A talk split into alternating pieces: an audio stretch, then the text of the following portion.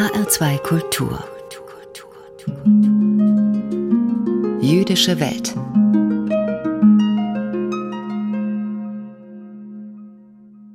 Der 7. Oktober 2023 markiert eine Zeitenwende. Für Israel und für Juden überall auf diesem Planeten. An diesem Tag überfielen die Schergen der Hamas den jüdischen Staat. Begleitet von einem Hagel von über 3000 Raketen, die auf israelische Städte abgeschossen wurden, drangen die Terroristen aus Gaza kommend in Dörfer, Städte und Kibbuzim ein und richteten ein Blutbad unter israelischen Zivilisten an. Mit einer beispiellosen Brutalität quälten, vergewaltigten, folterten und mordeten sie ihre unschuldigen Opfer. Frauen und Männer, Kinder und Greise, Babys und Schwangere. Schließlich entführte die Hamas über 220 Juden nach Gaza. Am Ende des Massakers zählte man 4000 zum Teil schwer Verletzte und über 1400 ermordete Juden. Nie seit dem Ende des Holocaust sind an einem einzigen Tag mehr Juden umgebracht worden. Nie seit dem Ende der Shoah hat sich der Hass auf Juden in einer solchen Grausamkeit offenbart. Und nie seit dem Ende des Menschheitsverbrechens der Nazis sind die Schockwellen in die jüdische Welt stärker gewesen. Denn mit einem Mal wurden alte Wunden wieder aufgerissen.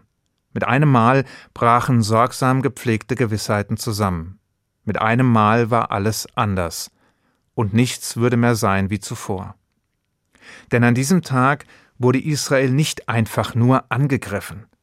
Das wird es dauernd, ideologisch, ökonomisch, psychologisch, militärisch.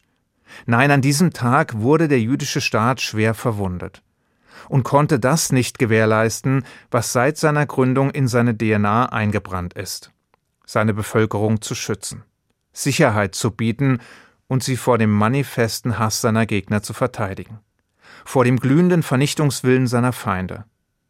Damit wurde nicht nur den jüdischen Israelis der sicher geglaubte Boden unter den Füßen weggezogen, sondern Juden in aller Welt, besonders in Deutschland. Um die Dimension dessen zu verstehen, was geschehen ist, braucht es den Blick über das Heute hinaus. Es braucht den Blick in die Vergangenheit und ein Verständnis für die jüdische Psyche. Denn die jüdische Geschichte ist eine Geschichte von Unterdrückung, Vertreibung und Vernichtung. Seit ihren Anfängen wurden Juden zum Spielball von Imperien, Großreichen, Machthabern. Und selbst die Phasen bescheidener Dominanz und Selbstbestimmung waren meist nur von kurzer Dauer sei es im frühen Israel, im Mittelalter oder der Neuzeit. Die Verletzlichkeit der Juden in der Diaspora nutzten nicht nur Christen und Muslime aus, sondern auch kirchliche und weltliche Machthaber aller Couleur, welche den Frust und die Wut der Massen geschickt auf die Juden zu lenken wussten.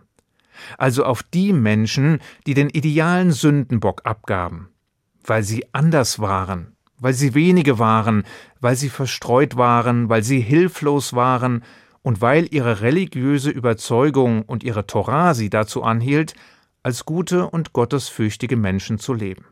Mit anderen Worten, sie waren willkommene Prügelknaben. Und wo immer sich Juden auch niederließen, wurden sie stets nur auf Zeit geduldet, existierten in einem Provisorium, bevor die angespannte Ruhe den nächsten Sturm ankündigte. Den vorläufigen traurigen Höhepunkt lieferte Nazi-Deutschland, als der jüdische Traum von Anerkennung und Gleichberechtigung in den Gaskammern von Auschwitz millionenfach brutal erstickt wurde.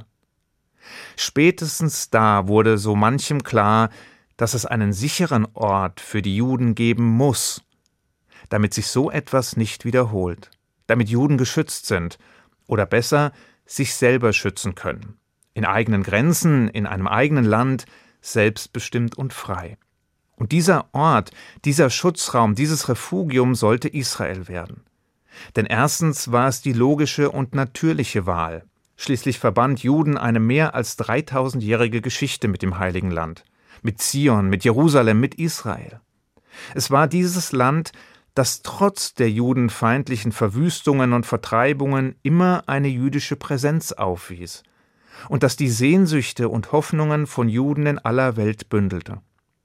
Und zweitens entwickelte sich dieses Land zunehmend zu einer Heimstätte für Juden aus aller Herren Länder.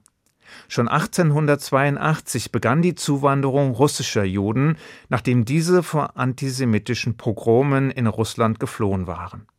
Gleichzeitig setzte sich auch bei einigen Juden in Europa die Erkenntnis durch, dass weder die Aufklärung noch die französische Revolution den Juden Anerkennung und Gleichberechtigung boten. Stattdessen brach sich der Antisemitismus ein ums andere Mal Bahn und befeuerte damit den Zionismus. Also die Überzeugung, dass es einer Heimstätte für Juden bedürfe, eines jüdischen Staates, in dem Juden frei, selbstbestimmt und sicher leben können. Und welcher Ort wäre dafür wohl besser geeignet als das Gebiet des biblischen Israel mit Jerusalem als Zentrum? Mit anderen Worten, spätestens nach dem monströsen Massenmord an den europäischen Juden war überdeutlich, dass ein Überleben des jüdischen Volkes nur in einem eigenen Staat gewährleistet werden kann. Denn die Welt hatte gerade wieder einmal eindrücklich bewiesen, dass sie nicht fähig oder nicht gewillt war, die Juden zu schützen. Im Jahr 1947 folgte deshalb die politische Willenserklärung der Vereinten Nationen, die den Juden im damaligen Mandatsgebiet Palästina das Recht auf einen eigenen Staat zusprach und damit politisch etwas nachvollzog, was längst Realität war.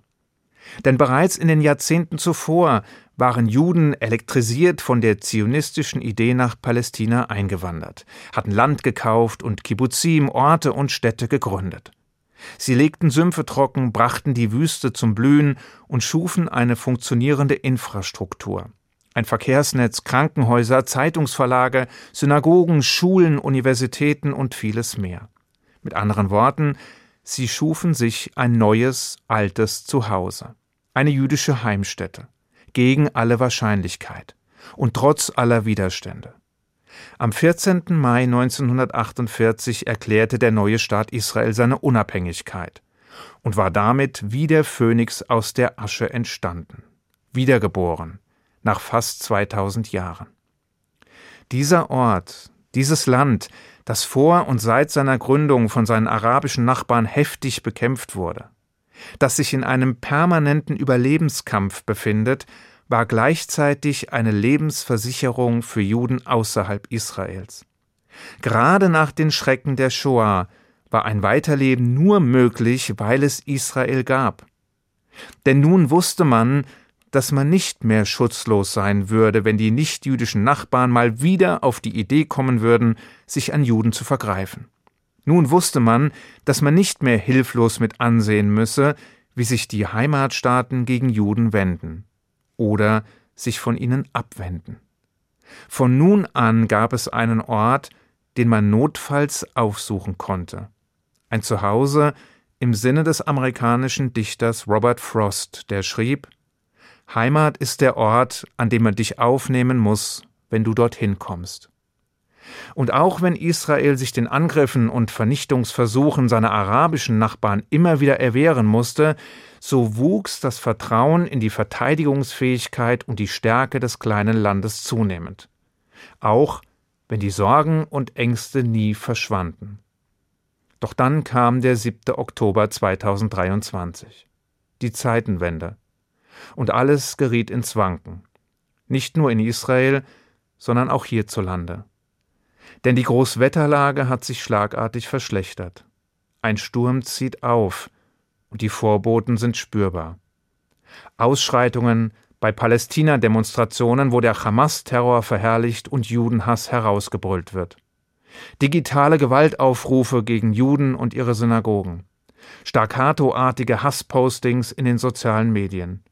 Übergriffe auf jüdische Kinder in Schulen, die Markierung jüdischer Wohnungen mit Davidsternen, ein Brandanschlag auf eine Synagoge in Berlin und manches mehr. Flankiert wird der manifeste muslimische Judenhass durch den alten und neuen Antisemitismus von links und rechts und durch ein dröhnendes Schweigen der Zivilgesellschaft.